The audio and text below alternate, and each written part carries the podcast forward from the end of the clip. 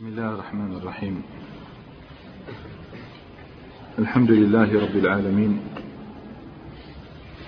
والصلاة والسلام على أشرف المرسلين وعلى آله وصحبه أجمعين. أما بعد فوصلنا معكم إلى وشك نهاية أحداث غزوة خيبر. فقد من الله تعالى على نبيه عليه أفضل الصلاة وأتم التسليم على صحابة نبيه رضي الله تعالى عنهم من عليهم بالفتح العظيم لحصون خيبر العاتية بعد محاولات ثلاث. محاولة أولى قادها الصديق أبو بكر رضي الله تعالى عنه ومحاولة ثانية قادها أبو بكر نفسه ومحاولة أخيرة قادها عمر بن الخطاب رضي الله تعالى عنه وأرضاه. ثم عقد عليه الصلاة والسلام مجلس مشاورة يقول في ذلك يقول فيه لأعطين الراية غدا رجلا يحب الله ورسوله ورجلا يحبه الله ورسوله. فأضحى الناس وباتوا يدوكون أيهم يعطى هذه الراية. فهذا الزبير بن العوام وما أدراك من هو الزبير؟ أحد العشرة المبشرين بالجنة فارس من فوارس الإسلام زد حواري رسول الله عليه الصلاة والسلام يتقدم لأخذ الراية فيقول عليه الصلاة والسلام له أمط. يتقدم الثاني أمط الثالث أمط. لا ينتظرون إلا أن يتلفظ بالاسم اسم فارس خيبر فقال أين علي؟ رضي الله تعالى عنه. ولكن عليا ما كان أبدا يجول بخاطر أحد أن يؤهل لقيادة سرية تقاتل يهود خيبر للمرض الذي نزل به وهو الرمد الشديد في عينيه. الرسول عليه الصلاة والسلام بصق وتفل في عينيه ودعا له فشفاه في مكانه.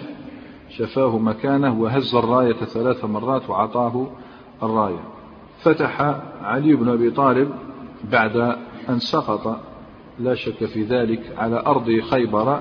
بعض المسلمين شهداء لله تعالى وكاد أن يموت أيضا ويقتل. فارس الإسلام سلمة بن الأكوع إلا أن رسول الله عليه الصلاة والسلام أيضا ناداه فدعا له وتفل. في كاحله فشفاه الله تبارك وتعالى.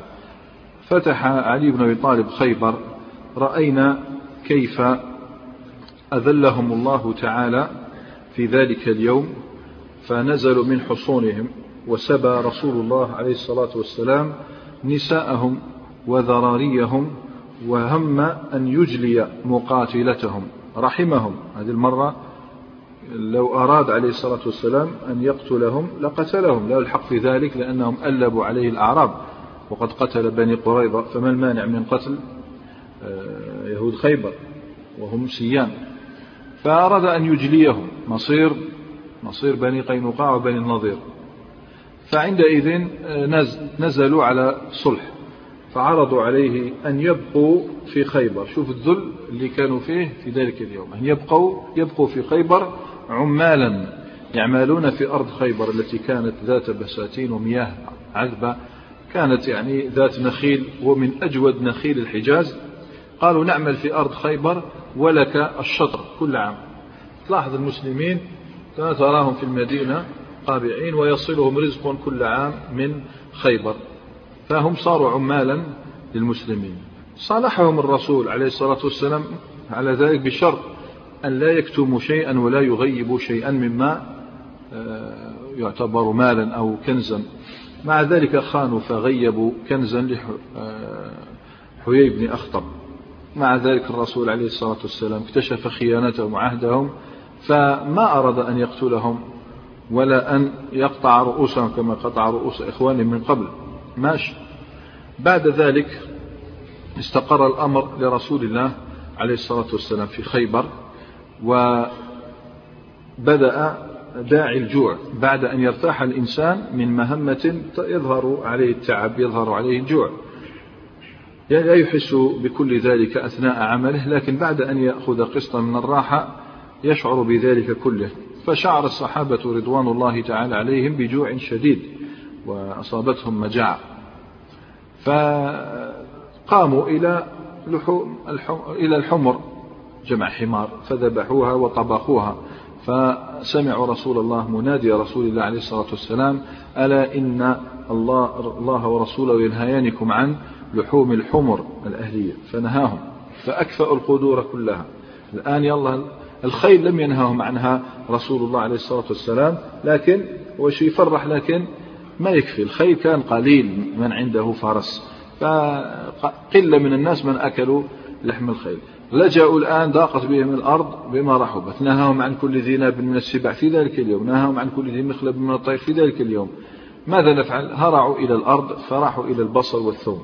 بشدة الجوع أكلوا البصل والثوم. فسمعوا منادي رسول الله عليه الصلاة والسلام من أكل من هاتين الشجرتين الخبيثتين فلا يقربن مصلانا.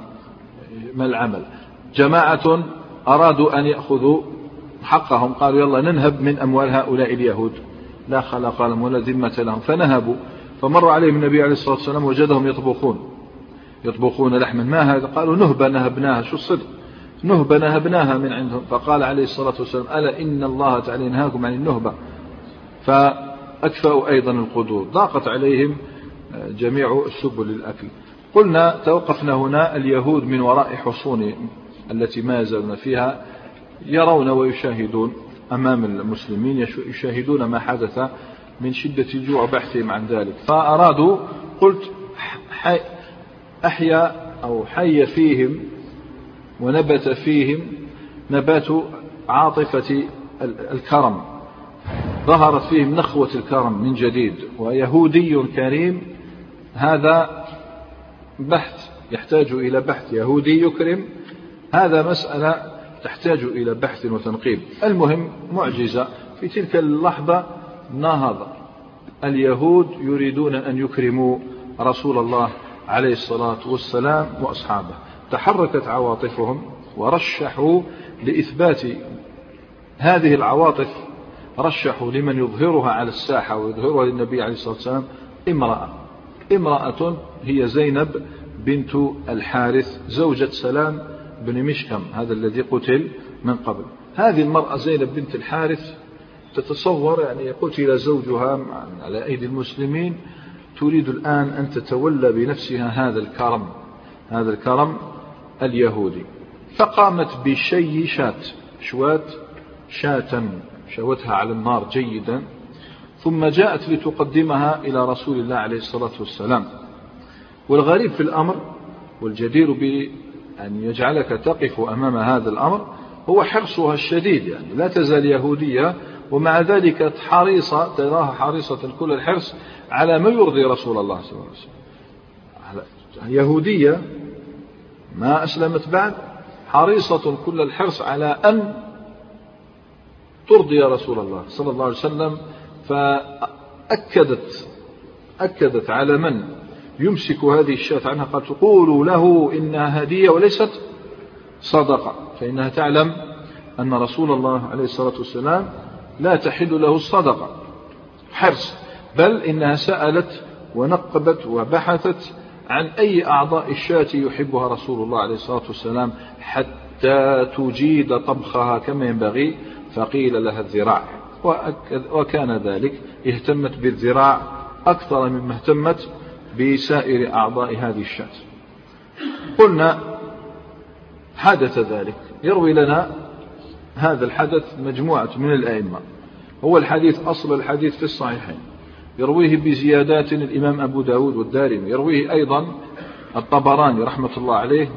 ننقل نبدأ برواية الطبراني في المعجم الكبير. يقول عن كعب بن مالك رضي الله تعالى عنه قال إن امرأة يهودية ذكرت الرواية الأخرى أن اسمها زينب بنت الحارث أن امرأة يهودية أهدت إلى النبي عليه الصلاة والسلام شاة مصلية والصلي هو الشيء شاة مصلية أي مشوية لذلك تسمعون في القرآن دائما لا يصلاها إلا الأشقى أي لا يشوى بها ويصلون السعير أي يشوون بها فهذا شاة مصلية بخيبر أهدت إلى النبي عليه الصلاة والسلام شاة مصرية بخيبر.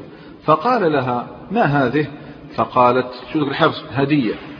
يقول آه، كعب بن مالك وحذرت أن تقول صدقة حذروها إياك تقولي صدقة لأنه تقول صدقة ما يأكلها عليه الصلاة والسلام. فأكل عليه الصلاة والسلام وأكل معه أصحابه كانوا جياعا رضي الله تعالى ثم قال لهم النبي عليه الصلاة والسلام فجأة بين رمشة عين أمسكوا. كلهم ما يستناواش ألا إن الله ورسوله ينهانكم عن الشاة المصرية واش؟ نهانا عن الحمر الأهلية نهانا عن كل ذي من السباع نهانا واش؟ حتى الشاة المصرية لا يجوز أكلها مصيبة. فماذا نأكل إذا؟ فأمسكوا. ولكن هذه المرة عليه الصلاة والسلام يأمرهم بالتوقف لا من أجل أن يحرم عليهم أكل الشياه ولكن ليحدثهم عن معجزة ربانية حدثت في تلك اللحظة. وكيد يهودي ظهر في تلك الساعة. والحديث رواه أبو داود والدارمي عن أبي هريرة قال أبو هريرة قلنا لحق بهم في خيبر رضي الله تعالى. كان رسول الله عليه الصلاة والسلام يقبل الهدية ولا يأكل الصدقة. إيه؟ فأهدت له يهودية بخيبر شاة. مصلية هذه نعرفها. قال سمتها وضعت فيها السم. وزاد ابن إسحاق وأنها أكثر ما وضعت السم في الذراع. يعني وضعت السم في سائر أجزاء الشاة. ولكن أكثرت من السم في الجزء الذي سألت عنه فقيل لها إنه يحبه رسول الله عليه الصلاة والسلام.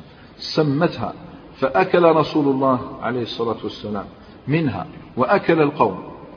فقال ارفعوا أيديكم رواية الطبراني أمسكوا حبسوا. ارفعوا أيديكم فإنها أخبرتني أنها مسمومة. ذراع الشاة في رواية أخ طبعا الذي أنطقك وأنطق غيرك قادر على أن ينطق ما يشاء. الرسول عليه الصلاة والسلام كان الحصى يسبح في يديه. أمام الصحابة هذه أمام الصحابة رضوان الله تعالى. قال كنا أمامه فنرى الحصى يسبح. تسمعون سبحان الله سبحان الله. كانوا جالسين بالمسجد فيسمعون آه، آه، حنين النخل جذع النخل يحن ويبكي كما يبكي الصبي. حتى نزل رسول الله عليه الصلاة والسلام من على المنبر وضمه إليه فسكت. كان يسمعون الحجر الذي يسلم على رسول الله عليه الصلاة والسلام. يقول حجر يقول السلام عليكم. فالله تعالى ينطق من يشاء وما يشاء. فقال أخبرتني أنها مسمومة أي الشاة أو ذراع الشاة.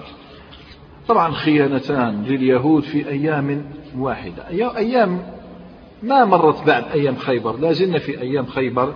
في اليوم نفسه آه، الذي خانوا وغيبوا كنز حيي بن أخطب وعاهدوا عليه الصلاة والسلام على أن لا يخونوه. الآن تراهم أيضا يحاولوا يحاولون أن يقتلوه.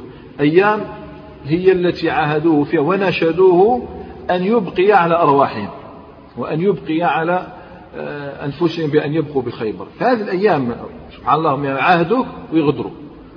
يعني هذه دروس كلها لابد للعرب والمسلمين أن ينتفعوا بها ليعلموا أن هؤلاء لا عهد لهم ولا إيمان لهم.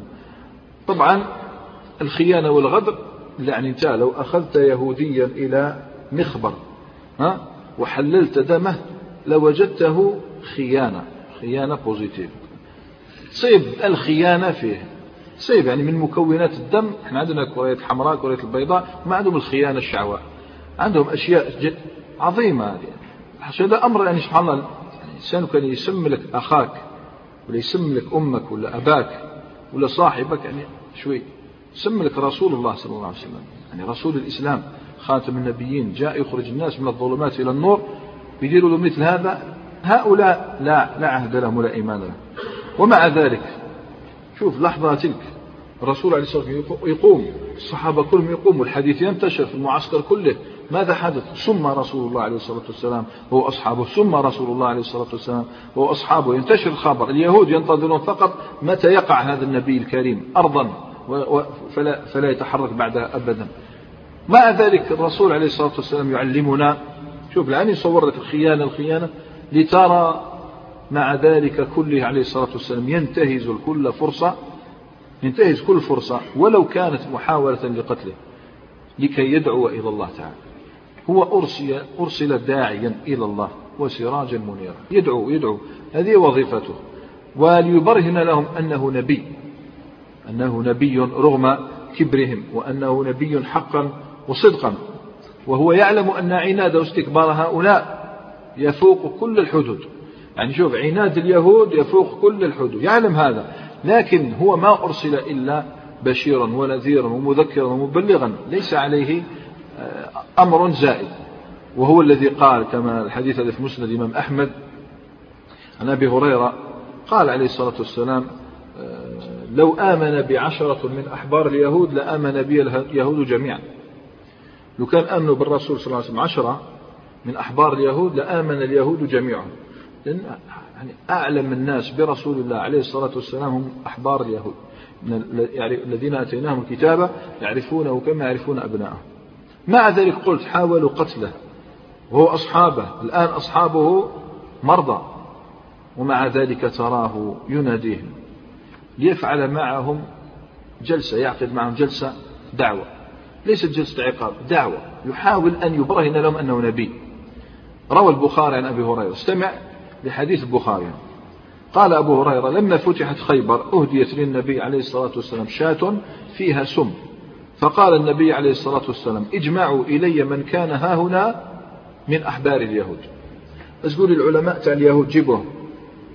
هي المفروض نجيبهم يعني نقتلهم هم يستنوا هكذا خاطر على السمة لا الحق أن يقتلهم لا لا. أعطني الدليل. نسيت بنو بنو نظير. لماذا؟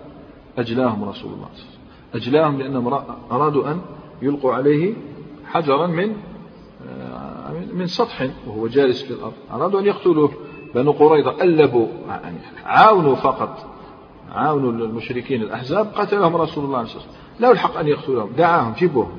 جيبوا ائتوني اجمعوا إلي أحبار اليهود.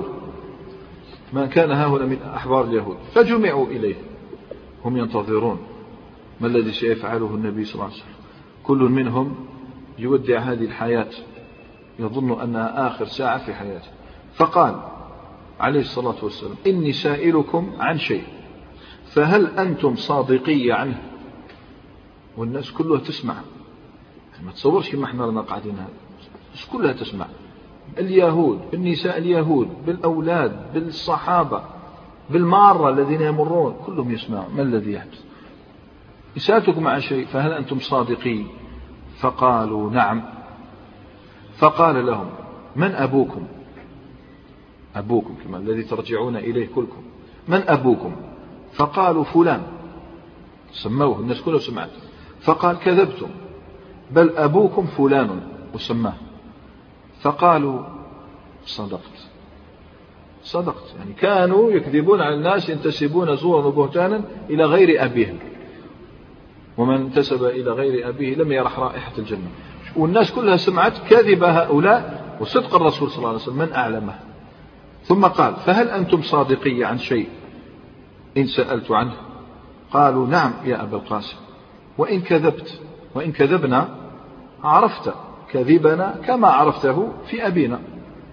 يعني عادي ناس خير. ناس يعني الإنسان كي يعرف عقليتهم مثل هذه يعرف كيف يعاملهم في هذا الزمان. لا ينفع معهم قلت إلا الإجلاء أو القتل. أما هكذا جلسة عهد وميثاق وسين ووقع ما وقع هذا لا ينفع. ماشي. قالوا إذا كذبنا تعرف أننا كذب كذبنا مثل ما عرفت الكذبة الأولى. والمصيبة أي وجهة عندهم يعني الناس كلها تشوف فيهم. إحنا كي يشوف فيك واحد برك فما تقدرش تكتب في لا تستطيع أن تكذب في عين واحد. لما تكذب شو تعمل؟ تدور وجهك قال دير هكذا دير هكذا ما يبدأ يطيح حاجة وترفدها. وراك تكذب. إما تقدرش تكذب في الوجه يعني في الوجه تكذب صعب. علاش يقول لك العينان تعبران؟ وجاءوا أباهم عشاء يبكون عشاء. ماشي بعض الخير وقت العشاء. مش ما يشوفش عينيهم. هكذا العلماء يقول لماذا جاءوا عشاء لئلا يرى وينظر يعقوب إلى أعينهم وهم يكذبون فإنه سيتفطن إليهم بل لا يستطيعون أن ينظروا إليه. الكاذب لا يستطيع أن ينظر. فهؤلاء سبحان الله عندهم وجه عجيب. فنظروا الناس كلها تنظر 1400 من المسلمين خلي اليهود. ماشي. فقال لهم من أهل النار؟ فقالوا نكون فيها يسيرا. وقالوا لن تمسنا النار إلا أياما معدودة. نكون فيها يسيرا. هي أربعون يوم المدة التي عبدوا فيها العجل. هكذا يقولهما نكون فيها يسيرا. إيه؟ شوف ذيك الوقاحة؟ ثم تخلفوننا فيها. الرسول صلى الله عليه وسلم الصحابة نخلفكم فيها؟ فقال عليه الصلاة والسلام اخسأوا فيها. والله لا نخلفكم فيها أبدا. ثم قال ثم هل أنتم صادقية؟ عن شيء سألتكم عنه. قالوا نعم يا أبا القاسم. قال هل جعلتم في هذه الشاة سما؟ لأن المرأة هذيك بعيدة ما زال ما نادلهاش اكتشف السم قال قف هل جعلتم في هذه الشاة سما؟ هنا المفروض يقولوا على الأقل يكذب. قالوا نعم جعلنا سما. هذا حديث البخاري. نعم. فقال ما حملكم على ذلك؟ قالوا أردنا إن كنت كاذبا نستريح وإن كنت نبيا لم يضرك. صح. ها هو لم يمت. ها هو أكل الشاة المسمومة ولم يمت. وخاطبكم وناداكم ورفع صوته وأسمع الناس. ها هو نبي إذن فهو ليس إن لم يمت فهو ليس بكذاب. إذن ماذا؟ آه لا يسلمون من بعد إيه زعما كنت إذا ها أنا لم أمت ها لست بكذاب ها إيه واش فما نسلم يعني كأنهم يقولوا له سواء كنت نبيا حقا أو كذابا لا نتبعك لا نتبعك حسدا من عند أنفسهم هكذا طبعا لا شيء لم يسلم اليهود ولم يتركوا عنادهم وكبرهم ولكن النبي عليه الصلاة والسلام أيضا لم يتركهم فإن هناك جريمة ومحاولة قتل رسول الله عليه الصلاة والسلام. فلقد أجلى قلت رسول الله عليه الصلاة والسلام بني النضير من أجل محاولة قتل وقتل بني قريظة من أجل رضاهم بغزو رسول الله عليه الصلاة والسلام. إن هناك الآن صحابة قد تغلغل السم في أحشائهم الآن يمشي في دمهم هذا السم. فهم الآن على فراش المرض لا تدري لعلهم يموتون. المهم النبي عليه الصلاة والسلام أمر بإحضار المرأة. أمر بإحضار المرأة. وتم سؤالها علنيا جاء في الصحيحين واللفظ للإمام مسلم والزيادات في غيرهم. عن أنس بن مالك قال إن يهودية, يهودية أتت النبي عليه الصلاة والسلام بشاة مسمومة فأكل منها فجيء بها. فسألها عن ذلك قال ما حملك على الذي صنعت؟ شوف الرأفة على الرسول عليه الصلاة والسلام. ما حملك على الذي صنعت؟ فقالت أردت لأقتلك أردت لأقتلك. إن كنت نبيا لم يضرك الذي صنعت وإن كنت ملكا أرحت الناس منك. فقال عليه الصلاة والسلام والله ما كان الله ليسلطك عليه سبحان الله شوف اليقين. والله ما كان الله ليسلطك عليه. فقيل له يا رسول الله ألا نقتلها؟ حكم واحد يحاول يقتل واحد ما مات. يقتل؟ العمل بالنيات يقتل؟ لا. ما قتلش؟ ما ماتش؟ لا يقتل. العبرة باش؟ قتلت تقتل. أما هذا حاول أن يقتل وما استطاع هذا لا يقتل. لكن له عقاب آخر. فقال لهم عليه الصلاة والسلام لا يستفيد محاولة القتل لا يقتل الإنسان من أجلها لماذا؟ لأنه لم يمت أحد من الصحابة إلى غاية الآن لا الرسول صلى الله عليه وسلم مات ولا أحد من الصحابة مات فلماذا تقتل النفس بالنفس صح. وإن كان له أثر في الحقيقة بقي هذا الأثر تاع السم على رسول الله عليه الصلاة والسلام أثر أثر ما نحسي تشوفوا على رسول الله عليه الصلاة والسلام لدرجة أن أنس بن مالك ها أنس بن مالك صغير يقدر يشوف الرسول صلى الله عليه وسلم. الصحابة الكبار ما يقدروش يشوفوا يهابوه. أنس بن مالك قال كنت نشوف أثر السم وين؟ داخل اللهات تاعو شتو اللهات؟ اللحمتان اللي يخرجوا لها أثر. من سواد أو نحو ذلك. الرسول صلى الله عليه وسلم يعرفه. أنس بن مالك حافظه حافظ النبي صلى الله عليه وسلم. بعد هذه الضربة بعد هذا السم الذي أكل قال لك رأيت أثرا في لهواته داخل. وهو يتكلم لما يفتح فمه يشوف سواد داخل. قال أنس في روايته السابقة في البخاري والله ما زلت أعرفها في لهوات رسول الله عليه الصلاة والسلام. أي أثر من سواد ونحوه في اللهات. لكن بعد أيام تمكن السم من أحد الصحابة. السم لا يرفع. تمكن من أحد الصحابة واسمه بشر بن العراء بن البراء بن معرور. بشر بن البراء بن معرور رضي الله تعالى عنه. قال أبو هريرة كما في رواية أبي داود فمات بشر بن البراء بن معرور الأنصاري فأرسل النبي عليه الصلاة والسلام إلى اليهودية فأمر بها فقتلت. فأمر بها فقتلت. لماذا؟ النفس بالنفس. الآن ومات الصحابي. وهذا فيه دليل على أن الجنايات على الأحكام القصاص تجري أيضا على المرأة. المرأة خلافا لمن قال الرجل هو الذي يقتل أما المرأة فلا تقتل بل الصواب أنها تقتل. وظل ذلك السم ظل هذا السم في أحشاء النبي عليه الصلاة والسلام يعمل عمله.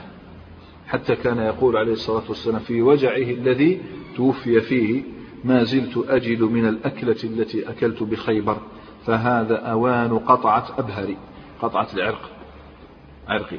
آه، هكذا. آخر كلام النبي صلى الله عليه وسلم الأيام قال بدأت أجد الأكلة التي لذلك يعتبر أن بعض العلماء النبي عليه الصلاة والسلام شهيدا شهيدا عليه الصلاة والسلام. لماذا؟ لأنه قتل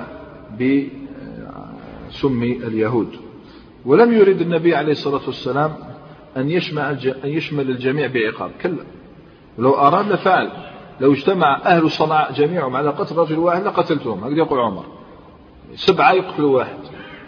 سبعة يجتمعون فيقتلون شخصا. يقتلون في سنة الرسول عليه الصلاة والسلام ما أراد أن يعمهم بعقاب ومن أجل ذلك قام بعمل هو عفا وصافح. وقام بعمل يريد من ورائه تأليف قلوب اليهود. واستمالة ما نقولوش كل اليهود بعض قلوب اليهود لا لا تدري ولا لا. ربما يسلم ربما أسلم اثنان أو ثلاثة أو أربعة لا تدري. هذا أمر بيد الله يهدي من يشاء. شفنا يوم بني قريظة خرجوا ثلاثة من الحصن يسلمون. إحنا قلنا لكم ثلاثة هم أكثر. خرجوا جماعة من اليهود أسلموا وعرضوا إسلامهم وقبلهم الرسول عليه الصلاة والسلام. فالرسول عليه الصلاة والسلام الآن يريد أن يدعو يوصل هذا يريد أن يخرج الناس من النار. فقام بعمل قلت يستميل به قلوب بعض اليهود ويؤلف بعض قلوب بعضهم وحان للقمر أن يستقر في حجر الفتاة. لا لا القمر ما زال. القمر الآن يستقر في حجر الفتاة وهي الأميرة بنت حيي بن أخطب. تلك التي رأت تلك الرؤيا العظيمة قالت رأيت القمر استقر في حجري. القمر استقر في حجري فلما حكته لزوجها ها؟ الذي الهالك الذي مات. شفنا هذا الحديث الذي قتل. ضربه. ضربها حتى خضرت عينها. قال أو تمنين نفسك بملك يثرب؟ ها؟ فهم للقمر ورسول الله عليه الصلاة والسلام. لأن الله جعله قمر منير. هذا ماشي. ما ما تحققتش الرؤيا. الآن حان الوقت لتستقر يستقر القمر في حجر الفتاة. هذه في ذروة الحزن لا شك. راهي الآن في قمة الحزن والأسى صحيح أنها متيقنة وعلى يقين تام من صدق رسول الله صلى الله عليه وسلم. ذكرين؟ هل تذكرون جيدا الأيام الأولى التي دخل فيها رسول الله عليه الصلاة والسلام المدينة؟ هي حفظت. أمر كانت صغيرة حافظته كانت صغيرة شوي حافظته هذه الفتاة كانت مدللة في البيت مدللة غاية التدلل. منين؟ من أبيها وأخيها وعمها. لا يرونها إلا هشوا في وجهها. شفنا الحديث بطوله يهشون في وجهها قال يشوفوها يدخل تعالى شدوها جاء النهار اللي راح تجري لهم أعرضوا عنها. إليك عنه يحفظها الدري ولا لا؟ يحفظها فهي حافظتها. لماذا؟ في ذلك اليوم لما دخل الرسول عليه الصلاة والسلام المدينة قالت سمعت عمي أبا ياسر يقول لأبي. أهو هو أهو هو؟ فقال أبوها حوية بن أخطب نعم والله. عرفوه؟ دخل الرسول صلى الله عليه وسلم المدينة عرفوه. قال تعرفه بعينه وصفته. قال نعم والله. مفروض؟ إذا فتعالف النسلم قال فماذا في نفسك منه؟ قال حويي عداوته والله ما بقيت. عداوته والله ما بقيت. شفت الله كي يختم على القلب تاع الواحد. لا يصل إليه شيء. يختم. المهم سمعت ولا ما سمعت؟ سمعت. تستطيع أن تقول شك في الرسول صلى الله عليه وسلم؟ آه على يقين بأنه نبي الله صدقا وحقا وأنه نبي آخر الزمان لكنها تقول في الوقت نفسه كان رسول الله صلى الله عليه وسلم من أبغض الناس إلي قتل أبي وأخي وزوجي. شفت؟ على يقين لأنه رسول الله لكنه قتل أبي وأخي وزوجي. زوجي قبل قتله قبل أن قبل الصلح. ولما يتصالح مع يهود خيبر قتله كنان بن أبي الحقيق. فليس من الأمر السهل. لا لا. هذه المرأة عرفتها. صفية. صفية بنت حيي بن أخطب رضي الله عنها. هذه هي التي رأت المنام وحان الآن الوقت ليتحقق هذا المنام. وزاد حزنها مرارة واش؟ أنها في ذل وهوان في هذا اليوم. لقد صارت مع السبي يعني صارت مسبية. الآن راهي مملوكة راهي أمة راهي مع السبي. أميرة راهي الآن في السبي. فهذا مما زاد حزنا ومرارة وانقلب أمرها بين عشية وضحاها فوهبها رسول الله عليه الصلاة والسلام لمن؟ لدحية الكلبي. دحية الكلبي الذي كان جبريل عليه السلام يأتي في صورته. هذا أهداه رسول الله عليه الصلاة والسلام. شيء أعطاها له قال هاي مسبية هذه السبي ليك هذه. روى البخاري ومسلم عن أنس بن مالك قال جمع السبي نساء هكذا. فجاء دحية الكلبي فقال يا نبي الله أعطني جارية من السبي. أعطني جارية من السبي. فقال اذهب فخذ جارية. خذ جارية روح جارية فأخذ صفية بنت حيي. هذا صفية. صفية كانت من أجمل نساء العرب. فجاء رجل إلى النبي صلى الله عليه وسلم. فقال يا نبي الله أعطيت دحية الكلبي صفية بنت حيي؟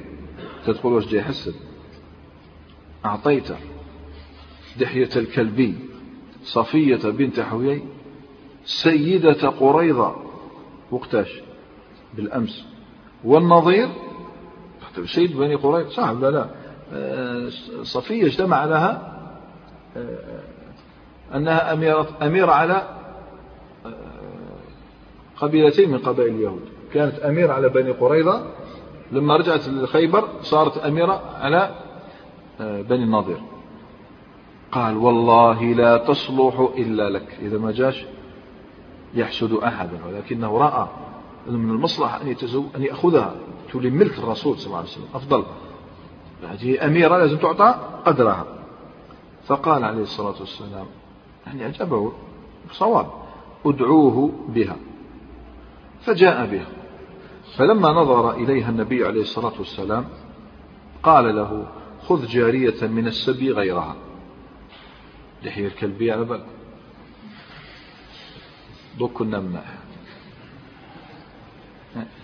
وبيحوس على ذاك الصحابي والراه هذا اللي قال لك آه راه هذا اللي قال لك دحية الكلبي لا شك لأنه علاش نقول لكم هذا الشيء لأنه لأن الرسول عليه الصلاة والسلام فعل معه شيء يدل على أنه تمسك بها من خلال ما فعله عليه الصلاة والسلام معه في دليل على أنه قد تمسك بها غاية فهو رأى أن هذه ليست فتاة هي فتاة جمعت المجد من أطرافه سيد بني قريظة سيد بني النظير حظيت إلى جانب ذلك قلت بجمال أخاذ جمال عجيب فليس من السهل تركها واستبدالها بغيرها.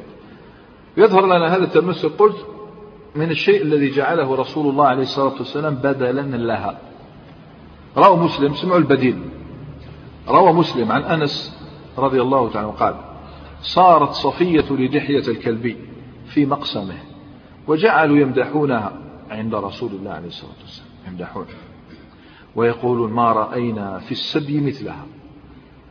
فبعث إلى دحية الكلبي فأعطاه بها ما أراد. ما أردت؟ قال فاشتراها رسول الله عليه الصلاة والسلام بسبعة أرؤس. أعطاه سبعة من السبي باش يخلي صفي. مش لاحظوا بلي دحية الكلبي كان متشبثا بها. فالرسول صلى الله عليه وسلم ظهرت له الحكمة التي أشار إليها ذلك الصحابي. أميرة لابد كما فعل مع جويرية بنت الحارث شوف. أبوها زعيم أراد أن يكرمها رسول الله عليه الصلاة والسلام. المهم عرف رسول الله عليه الصلاة والسلام قدر هذه المرأة الشريفة آه، وقدر حزنها وشعورها بالمرارة فتوجه إليها. توجه إليها ليس كما يتوجه الملوك. إلى سبيهم. زالت مملوكة؟ لا توجه إليها ليواسيها ويسليها لأنه يعلم أن ما تشعر به الآن ليس من السهل نسيانه. أبوها أخوها عمها. وبل صارت أما وجاء ليزيل عنها عن عقلها ذلك الضباب الأسود اليهودي. يعني اليهود عندهم ضباب الذي خيم عليها ولم يزل يحدثها ولله الحمد. حتى تلاشى كل شيء. تلاشى حزنها. تلاشى أساها. تلاشى بغضها للنبي صلى الله عليه وسلم. بل وتلاشى كفرها. كفر انتهى راح. البغض راح الحزن من باب أولى راح والأسى ولى وذهب. وباتت وأصبحت على الإسلام ولله الحمد. وباتت في تلك الليلة والنور نور القمر قد استقر في حجرها أخيرا. تقول رضي الله تعالى عنها. شوف من تقول كان رسول الله عليه الصلاة والسلام من أبغض الناس إلي قتل أبي وأخي وزوجي. ورأى رسول الله عليه الصلاة والسلام بعيني خضرة ها؟ يعني ملاكم ده. فقال لها يا صفية ما هذه الخضرة؟ شو كيف يواسي. ما هذه الخضرة؟ قالت فأخبرته فما زال يعتذر إلي ويقول إن أباك قد ألب علي العرب وفعل وفعل. بدأ يذكر ما فعله أبوها حوي بن أخطر ألب علي العرب وفعل وفعل. قالت ما زال يقول هذا حتى ذهب كل شيء في نفسي ذهب البغض ذهب الحسد ذهب الأسد ذهب الحزن. وزاد إكرامها بشيء فوق ذلك الإكرام. روى الإمام أحمد عن أنس بن مالك قال لما افتتح رسول الله عليه الصلاة والسلام خيبر اصطفى صفية بنت حويي فاتخذها لنفسه. لاحظ وخيرها أن يعتقها وتكون زوجته أن يعتقها وتكون زوجته وأن تلحق بأهلها. صبت وحدي تروحي مع أهلك. أو أعتقك وأتزوجك. يعني تصير الآن عجيب من أمهات المؤمنين. فاختارت أن يعتقها وتكون زوجتها. نسيت أهلها. تصور نسيت أهلها نسيت من عاشت معهم نسيت كل ديارها. رسول الله عليه الصلاة والسلام خاصة خاصة لا شك أن الإنسان أحيانا عنده جلسة خاصة مع نفسه يتذكر فيها أشياء قد تخفى عليه تذكر ذلك المنام. رؤيا رؤيا لابد أنها كانت بشرى فتحققت. دون أن يكره على شيء فلم يبقى إلا أن تنقضي عدتها لا شك تنقضي عدتها من زوجها ثم يتتفرغ للقمر المستقر في حجرها. هكذا رسول الله عليه الصلاة والسلام. السبي إياك لا تلمس السبي حتى حتى تنتهي عدتها بحيضة الأمة بحيضة.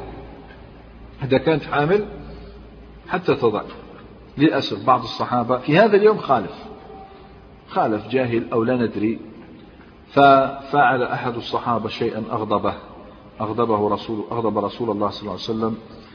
والحديث في صحيح مسلم. استمعوا للأحكام. كيف كانت أرض خيبر في تلك الأيام؟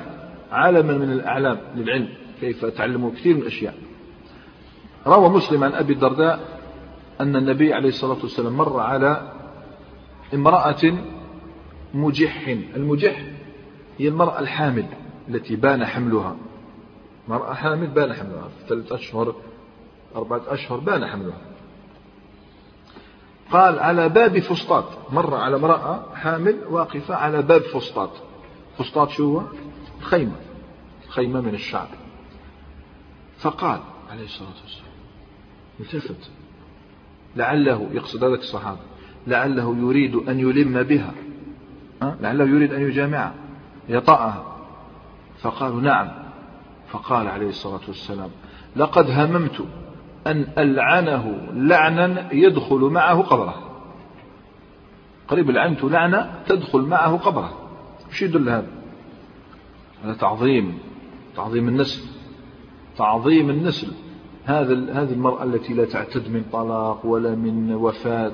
هذه المرأة التي تزني مع فلان وفلان لا تراعي الأنساب لا تراعي النسل. سبحان الله عظيم أمر عظيم. لقد هممت أن أنعله لعنة تدخل معه قبره. كيف يورثه؟ وهو لا يحل له. كيف يستخدمه؟ وهو لا يحل له. أبحثه إيش معنى هذه العبارة؟ كيف يورثه؟ وهو لا يحل له. كيف يستخدمه؟ وهو لا يحل له. يعني هو يقول لك دوك كي يزيد وليد شكون هذا؟ راح يختار خاطر أو بان الحمل تاعه. بان الحمل تاعها ربما يغلب المني تاع الثاني. ربما يغلب المني تاع الأول. مفهوم؟ كي يزيد إذا حر.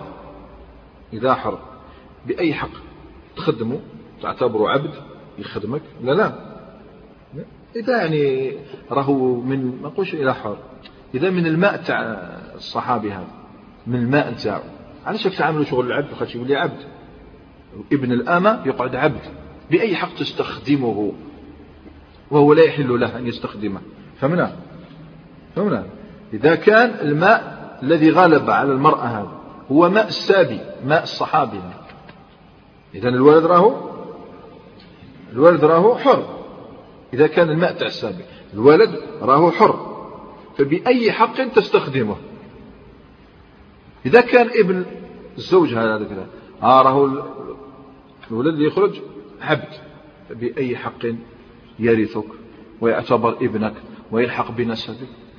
اختلاط الأنساب أما لو تركتها تضع حملها وينسب لأبيه وش يصير الولد؟ عبد. لك حق أن تستخدمه. فهم هكذا الشرع النبي عليه الصلاة والسلام المهم من خلال هذا الكلام قد أظهر غضبا شديدا ويبين أيضا احترام السبايا. صحيح السبي صح احترم أحترم الشريعة الإسلامية. احترام هو الصح يعني تقدير الشريعة تطبيقها بحذافيرها. يعني ماشي يعني أمر يهود ولا تروح تخالف الشرع. أنت ما حاربت اليهود إلا لأجل إنكارهم الشرع كيف الآن تأتي تخالف الشرع؟ المهم الرسول عليه الصلاة والسلام بعد ذلك الغضب وفي فترة استرخاء ذهب حيث المجاهدون حيث المجاهدون ليقسم الغنائم.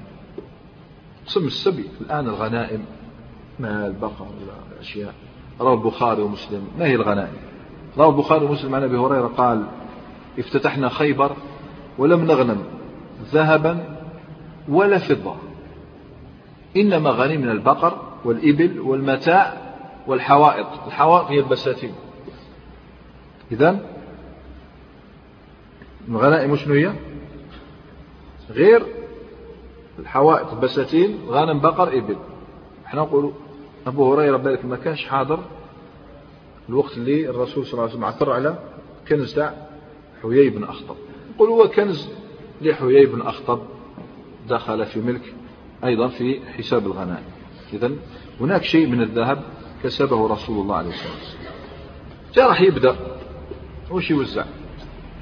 راه يبدأ باش يوزع الغنائم هذه. طبعا كاين مال.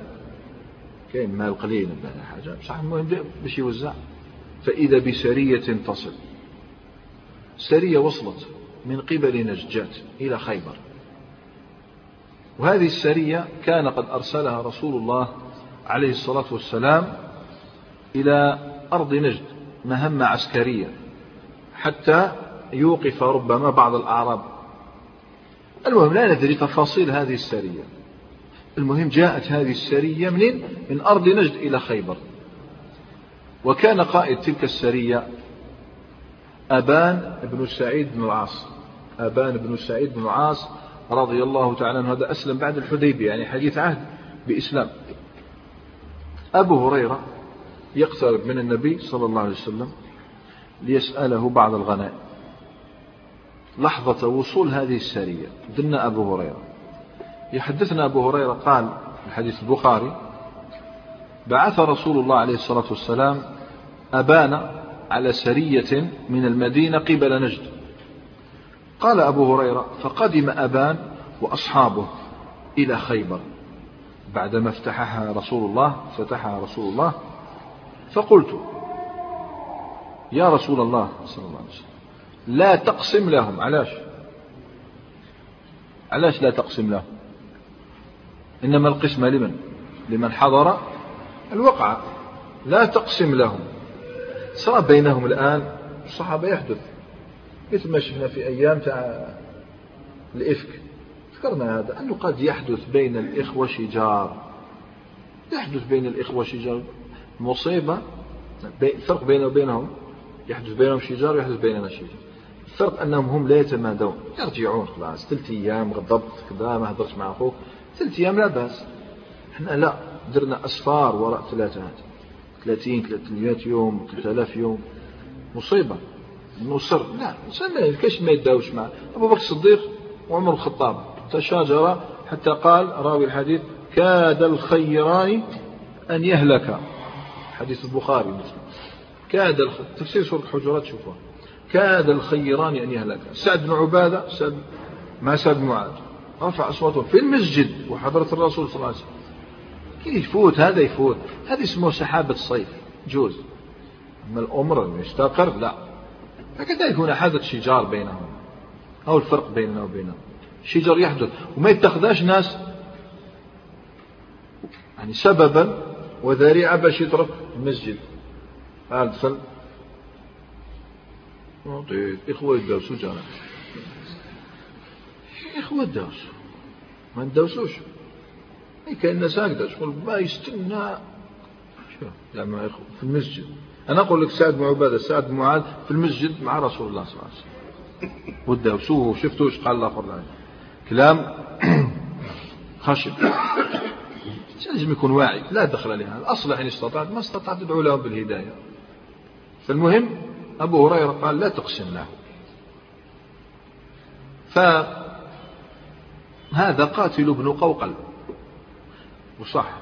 كان هذا الصحابي بن سعيد قبل إسلامه قد اشترك في معركة بين المشركين والمسلمين فقتل مسلما صحابيا فاضلا يدعى ابن قوقل غير شافوا أبو هريرة ذكره يعني أو يسمع أخباره صح غير كما أسلم صح عارف الأخبار هذه.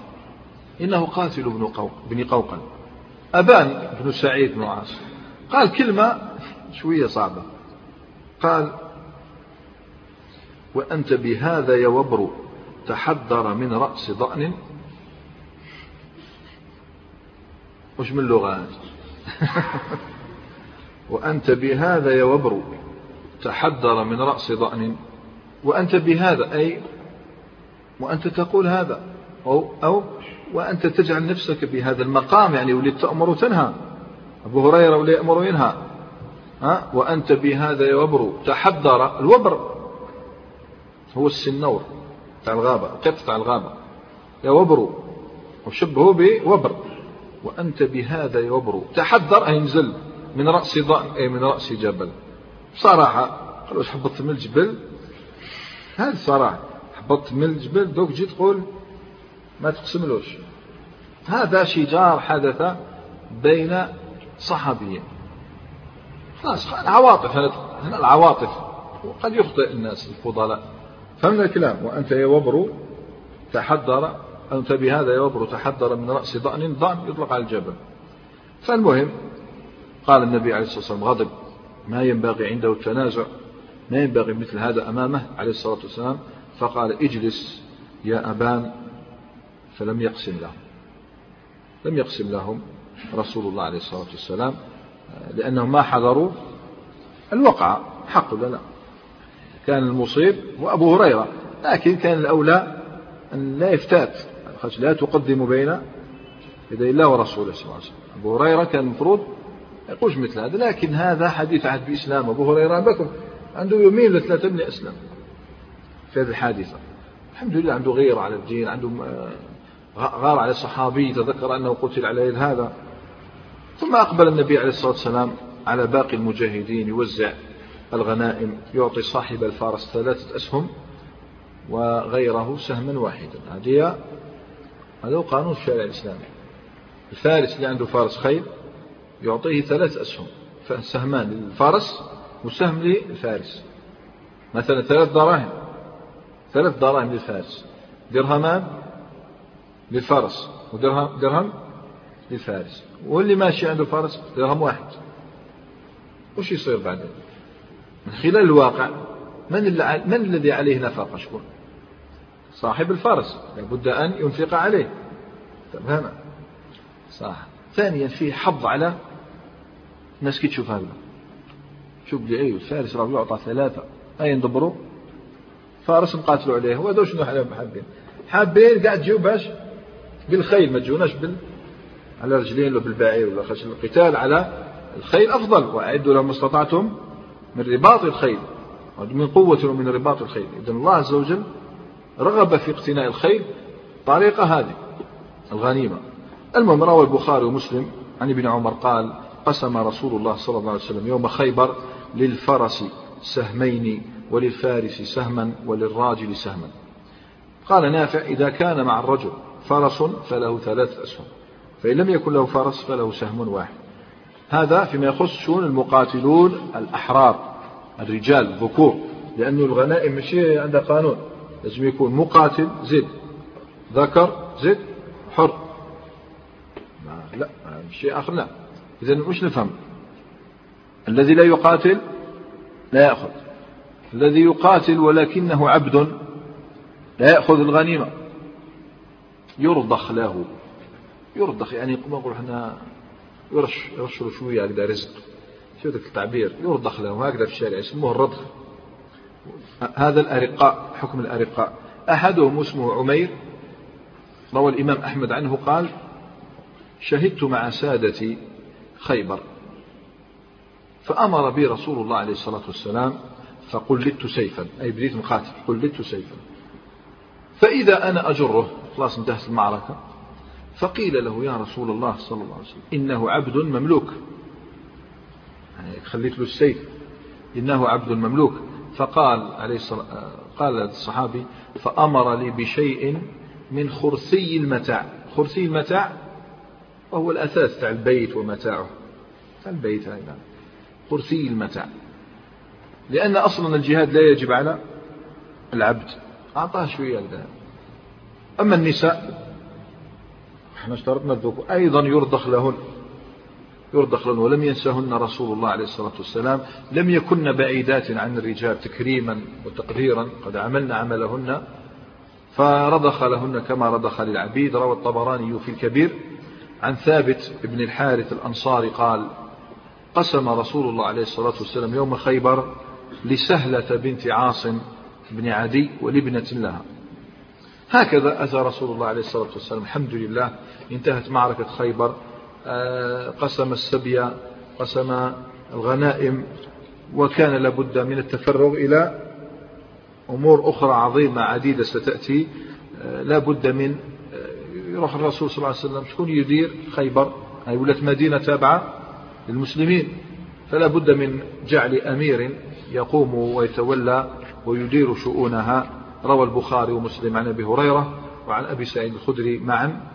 قال إن رسول الله صلى الله عليه وسلم بعث أخا بني عدي الأنصاري واستعمله على خيبر وقرر النبي عليه الصلاة والسلام ماذا؟ يعودا إحنا لو كان كملوا خيبر نعود. وقرر الانطلاق إلى وادي القرى.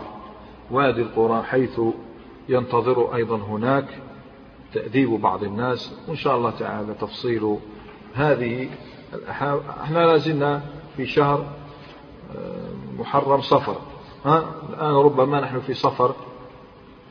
ليش ما في رمضان كيفاش صفر؟ لا أقصد في أحداث السيرة نحن في صفر. هم لأن بدأت معركة خيبر في محرم غزوة ذي قرد وغزوة خيبر فربما انتهت في في صفر لا شك. فلا تزال أحداث السنة السابعة معنا طويلة طويلة جدا. نرى كيف رجع النبي صلى الله عليه وسلم ذهب إلى وادي القرى ثم ذهب إلى المدينة زواجه من صفية لقاءه بجعفر بن أبي طالب وإسلام عمرو العاص إسلام خالد بن الوليد وعمرة القضاء. يعني أحداث كثيرة إن شاء الله تعالى. نكتفي بهذا القدر وسبحانك اللهم وبحمدك. أشهد أن لا إله إلا أنت أستغفرك وأتوب إليك. إن شاء الله نلتقي بعد الإفطار. عليكم.